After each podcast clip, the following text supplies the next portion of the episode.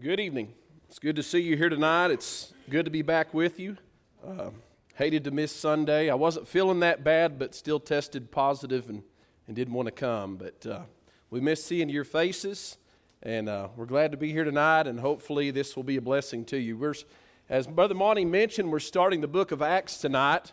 And uh, before we get into the text, I just want to jump to a thought about this particular book, about the book of Acts. And that is that our understanding of every single letter in the New Testament depends on the truths in the book of Acts.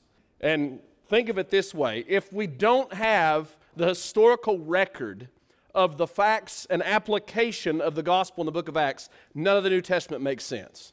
None of Paul's letters make sense. There's no context to, uh, in which to compare the application that he gives in his letters if you don't have the history behind it. And so, not understanding the integration of the Gentiles into the kingdom, not understanding the coming of the kingdom, not understanding the preaching of the gospel and the persecution that was going on in Jerusalem and, and how that uh, was instrumental in bringing Paul to becoming an apostle of Christ. All those things are so important to understanding all four gospels and every letter that's written afterward. And so, this is a very pivotal moment in the New Testament as we're studying the book of Acts. So that ought to grab our attention. We ought to carefully consider with full attention and with diligence the things that we're going to be studying, uh, Lord willing, over the next several weeks.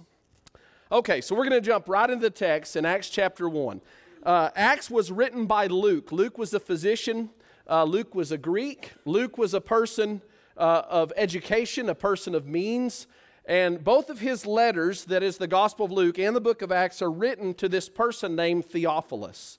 And there's a little bit of controversy surrounding Theophilus. And, and I'm going to go ahead and give you the controversy just so you'll know what it is.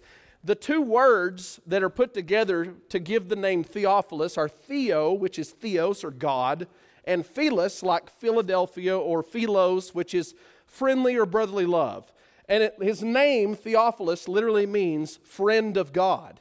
Now, here's where the controversy comes up. Some have assessed from that meaning, friend of God, that Theophilus wasn't a real person, that Luke was just writing this to any person who was a friend of God. And so I want to think about that for just a moment. Was Theophilus an actual person, or is this just some general letter that Luke writes to say anybody that's a friend of God? So, Luke chapter 1, Luke chapter 1, verse 3. Luke says, It seemed good to me also, having had perfect understanding of all things from the very first, to write to you an orderly account, most excellent Theophilus, that you may know the certainty of those things in which you were instructed. So I want you to notice, first of all, uh, as Luke writes this, he speaks to this Theophilus as though there was former instruction. Do you see that? Those things which you were instructed, uh, as though there was instruction in the past. The other thing I want to notice is this phrase right here, most excellent Theophilus. That, though, those two words there, most excellent, are only used four times in the New Testament. They're used in Acts 23 6, most excellent Governor Felix and that is the letter that Claudius Lysias wrote for Paul on Paul's behalf to the governor Felix. Acts 24, most noble Felix, and in Acts 26, most noble Festus. You say, well, what's your point? My point is this those two words are not used to describe someone's character, but their office or their position. And so when he says most excellent Theophilus, I believe that's a real person, a person of nobility that he's writing to, someone that Luke was familiar with, and that he's writing to and he uses this term of honor most excellent which was that was the greek usage or the roman usage of that term to speak to someone who was in higher honor of you. This also tells us that it's okay for christians it's permissible for christians to refer someone in an office as most noble. Uh, because we see paul doing that we see luke doing that as well and so theophilus is a real person uh, who luke wrote both of his letters to the Gospel of Luke and also the book of Acts. And we're going to go in and out of the end of Luke and Acts 1 as we're going through our study tonight. Okay, now that that's out of the way, let's, let's dig into the text. so he refers to the former account, which is obviously the book of Luke, that he says, I made, O Theophilus, of all that Jesus began both to do and to teach, until the day in which he was taken up, after he, through the Holy Spirit, had given commandments to the apostles whom he had chosen to whom, that's the apostles, he also presented himself alive after his suffering by many infallible proofs, having been seen by them during 40 days and speaking of the things pertaining to the kingdom of God. So there's a lot to dig out of just these first three verses. And he, he goes all the way from the birth of Christ all the way until he ascended into heaven. And he outlines some of the purposes and plans that Jesus had for his apostles in this. And I want you to notice this because this is where we ended the book of John where Jesus was presenting himself alive after his suffering by many infallible proofs. And we saw those proofs, the evidence that he actually was resurrected from the dead. He wasn't an impostor. This wasn't someone who had just uh, passed out and woken up and come out. He was literally dead. We know he was dead and he was actually alive. And he says he did that during 40 days. Now, it doesn't say every day for 40 days. It doesn't say that. So let's not read into that. In fact, we know that Jesus appeared to them the day he was resurrected and didn't appear to them again until a week later. And so we don't know exactly how many days of those 40 days that Jesus was there in their presence, giving them these pr- proofs, but we know what he was doing. And what was he doing? He, through what? The Holy Spirit, had given them commandments to the people he chose. And not only did he do that, he spoke to them things pertaining to the kingdom of God. That's how he starts the letter. Why? Why? Why does he start the letter that way? Because that's how the book of Luke ends, is this very same uh, process. And so now he's going to jump right into basically a continuation. This is sort of the recap of Luke, and he jumps right into this. And being assembled together with them, he commanded them not to depart from Jerusalem but to wait for the promise of the Father, which he said, You have heard from me. For John truly baptized with water, but you shall be baptized with the Holy Spirit not many days from now. So, just reading verse 5, you get this inference of what the promise of the Father is, don't you? Because he, he makes this reference, okay? He, sa- he says, Jesus says, You've heard about this promise from me. And then he refers to him saying that John baptized you with water, but I'm going to I'm going to baptize you with the Holy Spirit. So we know what the promise is. But understand if you're Theophilus, he already knows what this is anyway. Wait for the promise of the Father. And the reason is because that is exactly how the book of Luke ends. And so I want to go back and look at this, and because this is going to help us bring some of these things uh, more into context. Okay, verse 46 of Luke 24, last chapter of Luke, says of Jesus, Then he said to them, Thus it is written, and thus it was necessary for the Christ to suffer and to rise from the dead the third day, and that repentance and remission of sins should be preached in his name to all nations. Now, listen, beginning at Jerusalem. Where Jesus tell them to wait? Wait at Jerusalem until the promise of the Father comes. Why? Because that's where the gospel is going to begin at Jerusalem. And he says, And you are witnesses of these things. Of what things? Of the suffering and resurrection of Christ. So they're witnesses of those things. And then he said this Behold, I send the promise of my Father. Same language. See that? Wait for the promise of the Father, which you've heard from me. Behold, I send you the promise of my Father upon you, but tarry in the city of Jerusalem until you're endued with power from on high. So here's another hint. Not only is this the coming of the Holy Spirit, not only is this the baptism of the Holy Spirit, but this baptism of the Holy Spirit is going to result in the apostles having what? Power from on high. So they're to stay at Jerusalem until this occurs power from on high through the Holy Spirit, which was a promise that the Father made. So, verse 6 Therefore, when they had come together, they asked him, saying, Lord, will thou at this time restore the kingdom to Israel? Now remember, he starts out this letter by outlining Jesus has been teaching them about the kingdom for these 40 days. And what do they ask him when they get to Jerusalem? Or when, when they're together now? Is this the time? The time for what? For the kingdom to be restored to Israel. Now, notice they didn't say, Is this the time that your kingdom will be established? Is this the time that. No, they said, Is this the time you're going to restore the kingdom to Israel? Why? Because they don't get it yet. They don't get it yet. They don't quite understand. And Jesus says, It's not for you to know times or seasons which the Father hath put in his own authority. Now, here's what Jesus is saying you're on a need to know basis. And it's not for you to know that. What you've asked me, it's not for you to know. But he didn't leave them with that. He, he does give them a hint. But you shall receive power when the Holy Spirit has come upon you. What is this in reference to? The coming of the kingdom. And so he's giving them a hint about the coming of the kingdom. I'm not going to tell you the exact time, I'm not going to tell you the seasons. That's, that's up to the Father. But know this you're going to receive power when the Holy Spirit has come upon you, and you shall be witnesses to me in Jerusalem and in all Judea and Samaria and to the end of the earth. What you need to be concerned about, guys, is your responsibility and what I have for you to do. That's what you need to be concerned about. So, the message of Matthew, Mark, and Luke. I didn't unintentionally uh, exclude John here. I excluded him for a reason because that's not the focus of John's gospel. We've, we've talked about that over and over. The kingdom's only mentioned five times and only in three verses of the entire gospel of John. But we understand from reading Matthew, Mark, and Luke that the kingdom was emphatic in those books because they're written to Jews, because they're looking for the kingdom. And what kingdom was it? You say, well, the kingdom of God. Right, the kingdom of God. But here's something important to think about it's not just the kingdom of God, it's the promised and prophesied about kingdom of God. You say, well, I don't know what the difference is. Well, the difference is this God's always had a kingdom, God's always had dominion. God's always had sovereignty and complete and total rule over all things for all time.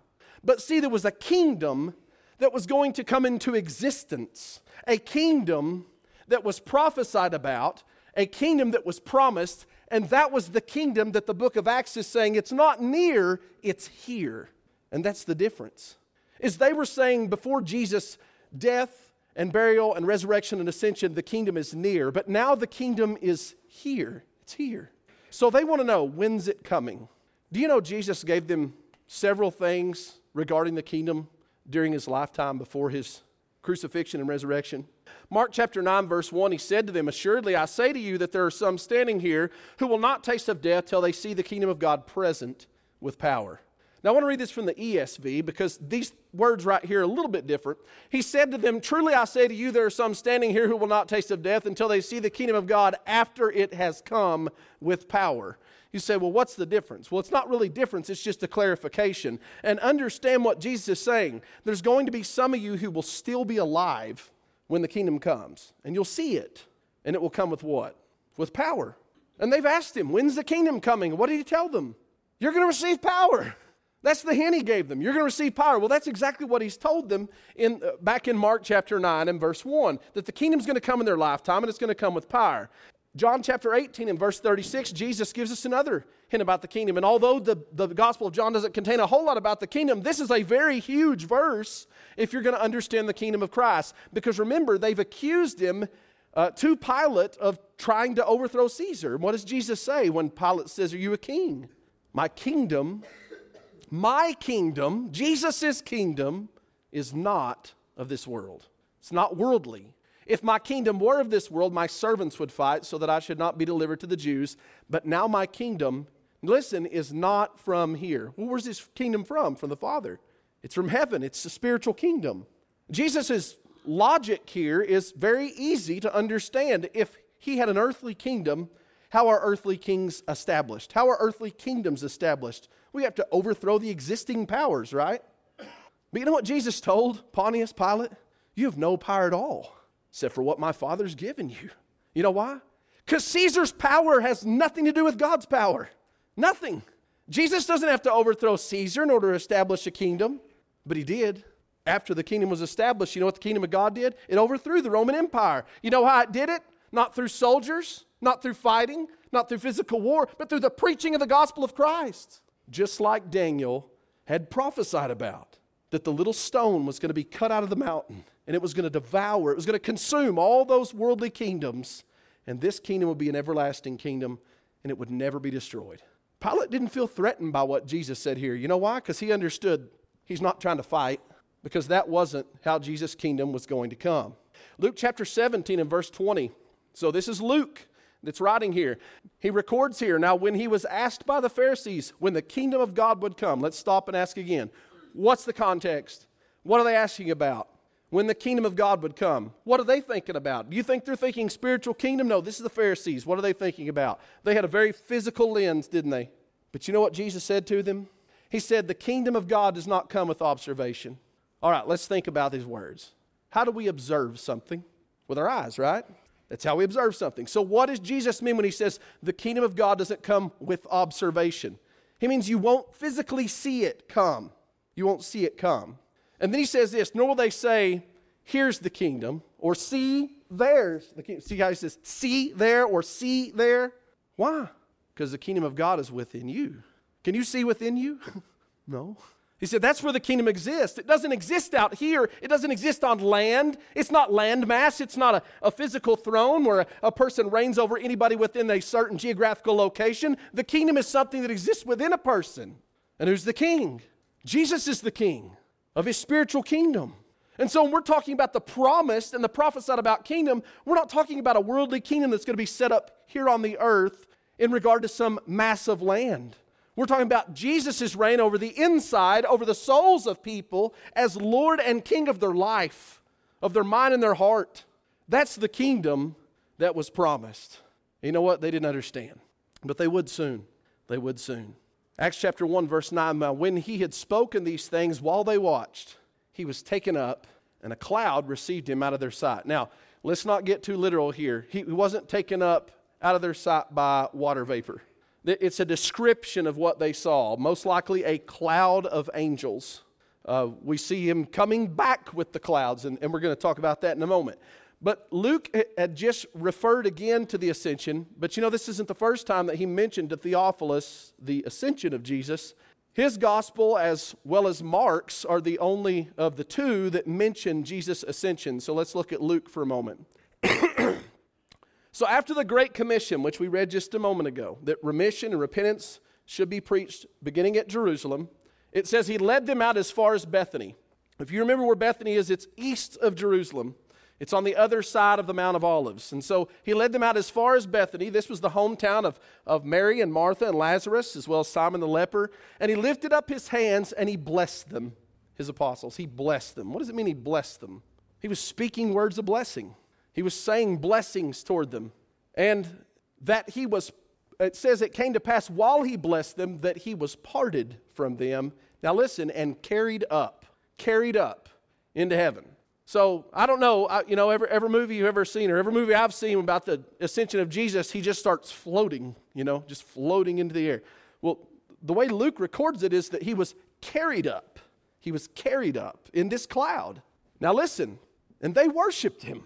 They worshiped him. What does that mean? It means they fell down to the ground on their face. That's a, the Greek word proskuneo, which is our word worship, which means to fall prostrate, to fall to the ground. Uh, they're in awe of what they're seeing here. They know, th- they know Jesus, but they don't know this Jesus. They hadn't seen this Jesus. He's glorified before them, and he starts going up into the air. And they worshiped him. And then what? And they return to Jerusalem with great joy. Okay, so he's told them what to do, and they're standing there and they're watching him, and what do they do? They go back to Jerusalem, they do what he said. And we're continually in the temple praising and blessing God. Okay, now I want to read from Mark. Mark chapter 16, verse 19. This is Mark's uh, record of the ascension. It says, So then, after the Lord had spoken to them, he was received up into heaven and sat down at the right hand of God. So, Mark adds this detail that we're going to see in the book of Acts that not only was Jesus ascending up into heaven, but what happened after he ascended to heaven? He sat down at the right hand of God. And we're going to talk about that in just a moment. And they went out and preached everywhere, the Lord working with them and confirming the word through the accompanying signs. Amen. You know what this is? This is the very, very condensed version of the book of Acts right here that after Jesus ascended into heaven, the apostles went about and they did the work confirming the, the word with signs following. How? Through the work of the Holy Spirit, okay? So that's what that is. That's a very condensed version of the book of Acts. So let's think about this idea of sitting down at the right hand of God. Why is that significant? What's significant in regard to the kingdom? Because him sitting at the right hand of God isn't so much about location as it is a place of authority. Therefore, he says, when he ascended on high, he led captivity captive, now listen, and gave gifts to men. What happened when Jesus ascended? He gave gifts to men. What gifts?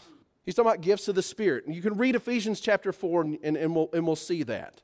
Now, this he ascended, what does it mean that he also first descended into the lower parts of the earth? Talking about his burial. He who descended is also the one who ascended far above all the heavens. Now, listen, that he might fill all things. All right, you know how to fill something, right? You fill something with something, right? You don't, you don't fill something with nothing, you fill something with something. Well, he's talking about the gifts that he gave to men, the Spirit, okay? So let's back up to Ephesians chapter 1. Now, I know we're going through this, but we're going to put it all together in just a moment. Ephesians chapter 1. Ephesians 1.20. So again, we're three chapters later here. So earlier in the letter, here's what Paul said. Which he worked in Christ when he raised him from the dead and seated him where? At his right hand in the heavenly places. Now let's look at everything that that indicates. Far above all what? Principality and power and might and dominion and every name that is named, not only in this age, but also in that which is to come. And he put all things under his feet and gave him to be head over all things to the church. What's that sound like? What's that sound like? He's the king.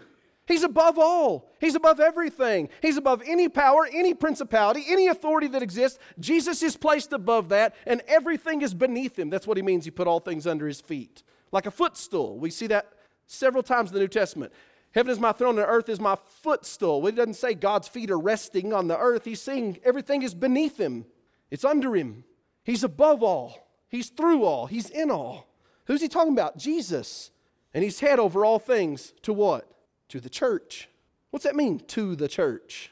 Which is his body. Now listen, the fullness of him who fills all in all. What was Jesus doing? He ascended into heaven. He gave gifts to men. He is ascended into the heavens that he might fill all things. What is the fullness of God? It's his body, it's the church, it's what Jesus came to do. It's his scheme of redemption for all mankind. That's the fullness of the purpose of God for all mankind. And you know what Jesus did when he ascended? He became king so that he might fill all things. What was the purpose of the power? What was the purpose of the Spirit? What's the purpose of Acts? See, the power that was given them through the Holy Spirit enabled them to preach the gospel to the conversion of souls. So don't get stuck on, well, this is just history. No, this is more than just history. This is Jesus becoming king and enabling his subjects, those who he chose, to be empowered so that they could do the work as earthen vessels on behalf of God. The greater work that he told them they would do in the book of John. That's what Acts is. It's that greater work that he was talking about. And how did that how was it accomplished? What had to happen first? He had to ascend. And what happened when he ascended? See, Jesus' ascension is evidence of his dominion. It's evidence. Because he didn't just ascend, he, was, he ascended and he sat down at the right hand of God. And Jesus' dominion is evidence of what? His kingdom. Notice the word dumb or the D O M there. What does that mean? What does kingdom mean? It means a king has dominion. So here's my question Is Jesus king or is he not king? Is his kingdom here? Has it come? or is it somewhere off in the future? Because I tell you, everywhere you read in Scripture, after Jesus' ascension talks about him being king and having authority now, not sometime in the distant future, not on, about some land mass, but he is above all now. He has dominion. And for Jesus to have given gifts to men, when was that to occur? After he became king. We just read that in the text. What happened? He ascended so he could give gifts to men sat down at the right hand of God so he could give gifts to men. You know what that means? It means the promised kingdom and Christ's reign is already present. It's here now. It was to come in their lifetime. It was to come after they received power. They received power in Acts chapter 2 verse 1. The kingdom is here. It's not a physical kingdom. It's not going to happen over in physical Israel. Jesus is not going to come sit on a physical throne. He's king right now. And Jesus said himself, My kingdom is not of this world, and it doesn't come with observation. It's within you. He is king. Notice that that was the message that Peter preached in Acts chapter 2 when he preached the first gospel sermon. As he said, Therefore, being a prophet, talking about David, and saying, And knowing that God had sworn with an oath to him. You know what that means? He made a promise to him, to David, that of the fruit of his body, according to the flesh, he would raise up Christ to sit on his what? On a chair? On a couch? No. On a throne. What do you do on a throne? You reign. Well, are you sure? Well, let's look at verse 32. This Jesus God has raised up, of which we are all witnesses. Now listen to verse 33. Therefore, being exalted to the right hand of God, not just lifted, but exalted to the right hand of God. And having received from the Father the promise of the Holy Spirit, that's talking about them receiving the Spirit, he poured out this which you now see and hear. For David did not ascend into the heavens, but he says what? The Lord said to my Lord, Sit at my right hand till I make your enemies your footstool. What did God say to the Son? What did the Father say to the Son? Sit at my right hand and reign, and I'm going to put everything beneath you. Everything beneath you. What was he saying? He's king. You know what he says in the next verse? Therefore, let all the house of Israel know assuredly that this same Jesus, who you crucified, God hath made both Lord and Christ. Not just Christ, but Lord. What's that word mean? Lord. Ruler, authority, control, dominion, power. That's what it means. 1 Corinthians 15 24. Now, this is an interesting thing. Then comes the end when he delivers the kingdom to God the Father, when he puts an end to all rule and all authority and all power. For he must reign till he has put all enemies under his feet. You say, well, hold on just a minute. Didn't we just read that he was going to have him sit at his right hand till, and make his enemies his footstool? That's right. What's the last enemy? So here's what it says There's going to come a day, the end, that is the end of the world, the end of time, when Jesus is going to deliver the kingdom back to what? God the Father. Why does he say God the Father? Why didn't he just say God? Because he's making a distinction. And that distinction also tells you this Jesus is also God. There's a reason why he says God the Father, so there'll be no confusion. God the Father. And what's going to happen? He must reign till when? Till the last enemy is destroyed. And what's the last enemy? Death, the resurrection. Now listen to verse 27. This is very important. For he has put all things under his feet. You know what the word all means? It means everything. But here's a clarification that Paul makes. When he says all things are put under him, it is evident that he who put all things under him is accepted. You know what that means? It means he didn't put himself under Jesus. The Father is the exception to that. When he says all things, he, he means all things except the Father. The Father's not subject to Jesus. That's what he means by that. He who gave the authority did not put himself under he who he gave authority to. Acts chapter 1, verse 10 And while they looked steadfastly toward heaven as he went up, behold, two men stood by them in white apparel, and also said, Men of Galilee, why do you stand gazing up into heaven? This same Jesus who was taken up from you into heaven will so come in like manner as you saw him go into heaven. You know what they're saying? He's coming back. why, why are you standing looking up into heaven? He's coming back. Well, isn't that an odd thing to say to these men? Like, like they'd seen an ascension before. You know, Jesus often did this with his disciples. They would get their attention stuck on something. He'd say, Hey, guys, focus. You know, obviously, I'm paraphrasing, but he'd say, No, no, think about your responsibility. Don't think about that. We saw that with Peter and John last week, didn't we? What about this guy? No, Peter, you worry about Peter. He's coming back. Daniel chapter 7, verse 13. I was watching in the night visions, and behold, one like the Son of Man, listen, coming with the clouds of heaven. He came to the Ancient of Days. Who is that? It's God the Father. And they brought him, that's this Son of Man, before the Father, the Ancient of Days. Then to him was given dominion and glory and a kingdom that all peoples, nations, and languages should serve him. His dominion is an everlasting dominion which shall not pass away, in his kingdom the one which shall not be destroyed. Again, when was that to happen? After Jesus ascended into the heaven, he sat down at the right hand of God. He was given dominion and a kingdom and everything was subjected to him. Okay, now let's jump back into Acts chapter 1. it says, Then they returned to Jerusalem from the mount called Olivet, or the Mount of Olives, which is near Jerusalem, a Sabbath's day journey. And if you want to know how far that is, just ask John, because he made that walk not too long ago. They walked from the Mount of Olives to Jerusalem. He said, It's not that far.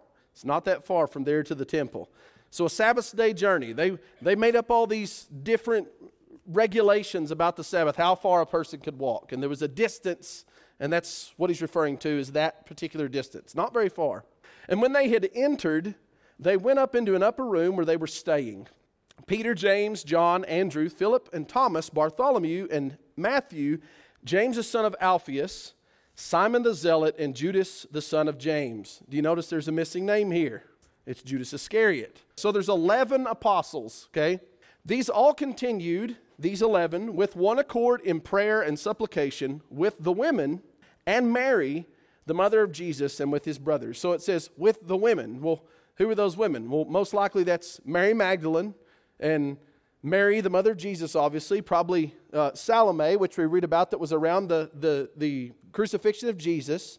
So it was these women that were there that were disciples of Jesus. He just says the women and Mary, the mother of Jesus, and with his brothers. The brothers of who? The brothers of Jesus, who were at one time not believers. But it's kind of hard to argue with the fact that your brother's risen from the dead, isn't it? So uh, some of them end up being pillars of the church. And we actually see at the council later in Acts chapter 15, when they have the council at Jerusalem about the Gentiles, who's there? James, the brother of Jesus. And so he's obviously a pillar in the church there. So it says, In those days, Peter stood up in the midst of the disciples. And I'll tell you, the prominent figures of the book of Acts are Peter and Paul. They're the prominent figures in this book.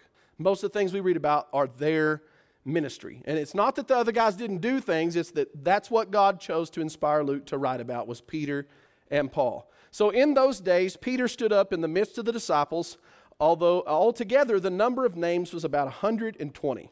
That's a lot of people in an upper room. And said, Men and brethren, the scripture had to be fulfilled, which the Holy Spirit spoke before by the mouth of David concerning Judas, who became a guide to those who arrested Jesus. What?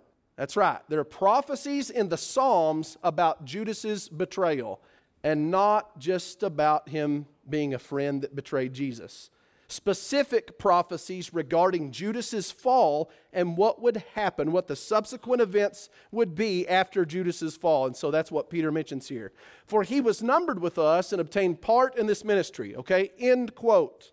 End quote. So Peter says this Men and brethren, this scripture had to be fulfilled, which the Holy Spirit spoke before by the mouth of David concerning Judas, who became a guide to those who arrested Jesus, for he was numbered with us and obtained a part in this ministry. Now, Luke gives us some information here. This is Luke, not Peter, but Luke writing here details about Judas. And here's what he says Now, this man, talking about Judas, purchased a field with the wages of iniquity, and falling headlong, he burst open in the middle, and all his entrails gushed out. You say, What? That's not what it says in the Gospels. It says he hanged himself. That's right, he hung himself. You say, well, What's going on here? So here's the explanation that, I, that most scholars have given, and I tend to agree with them that they let him hang up there for a while. And when he finally came down, he came down and he burst open. I know that sounds terrible. That's what he tells us about. And it was a, it was a terrible death. He was a betrayer. All his entrails gushed out and it became known to all those dwelling in Jerusalem, so that the field is called in their own language Akeldama, that is the field of blood. So, a couple things. Uh, does it say that Judas was hung in that field? No, it doesn't. Does it say they called it the field of blood because Judas's entrails gushed out? No, it doesn't say that either. It, it kind of reads that way, but the reason they called it the field of blood was because it was purchased with the price of blood, which we see in the other gospels. That's the reason they, they, they called it that, the field of blood. It was the price of blood, talking about Jesus' blood Akeldama, which is a Syrio, a Syriac uh, translation of the field of blood. For it is written in the book of Psalms. Now we're back into the quote of Peter. So this is Luke's kind of sidebar, okay? Here's what Peter says. He continues by saying this He was numbered with us and obtained a part in this ministry. Understand that. Judas was a part of their ministry. Was he a thief? Yes. Was he stealing money out of the treasury? Yes. But you know what else he was doing? Out preaching the kingdom working alongside the apostles, and working alongside them in such a way that when Jesus says, One of you will betray me, that the crowd didn't turn around and go, It's probably Judas. I bet it's him. They had no clue. You know what that tells us? He was pretty sneaky. He was pretty sneaky. But he was a part of their work. And he said, It's written in the book of Psalms. This is the David prophecy that he's referring to. Let his dwelling place be desolate. You know what that means? That place that he took in the 12, let it be unoccupied and let no one live in it, and let another take his office. So it was prophesied that Judas would fall and someone else would fulfill their role as an apostle in his place. And so that's what the rest of this chapter is about. So we're, we're going to go through it rather quickly. Not, not a lot of deep stuff that we have to really dive into super deep. Therefore, of these men who have accompanied us all the time that the Lord Jesus went in and out among us, beginning from the baptism of John to that day when he was taken up from us, one of these must become a witness with us of his resurrection. So here's the thing there's 120 people, right? 120. Peter stands up and says, Okay, everybody knows what happened to Judas. And, and that was a matter of prophecy, and now he's not an apostle, but we need somebody to fill his office. And he says, But here's the deal the person that fills that office it's going to be a small group because it's got to be somebody that's been with us since the baptism of John all the way to his resurrection. Not, that wasn't all the, all the disciples, okay? So it was somebody that had been with them and witnessed the same things they'd witnessed and been with them the entire time. And so what did they do? They proposed two Joseph, called Barsabbas, who was surnamed Justus, and Matthias. So two. And then they prayed and said, O Lord, you know the hearts of all. Show which of these two you have chosen to take part in this ministry and apostleship from which Judas by transgression fell, that he might go to his own place. And they cast their lots, and the lot fell on Matthias, and he was numbered with the 11 apostles. That's pretty odd, right? And I mean, we don't make decisions like that. We don't pray and flip a coin, but that's what they did. That was something they were accustomed to doing under the Mosaical law. And, and I believe that this isn't some luck deal here. This, they, that God is truly with them. He's blessing them at this point and showing which of the two that He desires. And they put that in the hands of God and they trusted Him to, to make that decision. And they made, He made the decision. And so they chose Matthias. And he became one of the 12. Now, what did that also mean? It mean he was going to die for Jesus. That's what it meant. It's, it's not just that, hey, now you get to be an apostle. No, that also means you're going to go out you're going to leave your home, you're going to go preach the gospel, and you're going to die for Jesus. So we see, we don't hear a lot about Matthias after that. We don't hear anything about him, in fact, right? You don't hear about his ministry. You don't hear about Andrew's ministry. You don't hear about a lot of these people's ministry, but they had a ministry. They played their part in doing what? In laying the foundation of the kingdom of Jesus Christ. That's what they did. They went out and they expanded the borders of the kingdom to include not just Jew, but Jew and Gentile, not just white, right? That's what we learn from the book of Acts.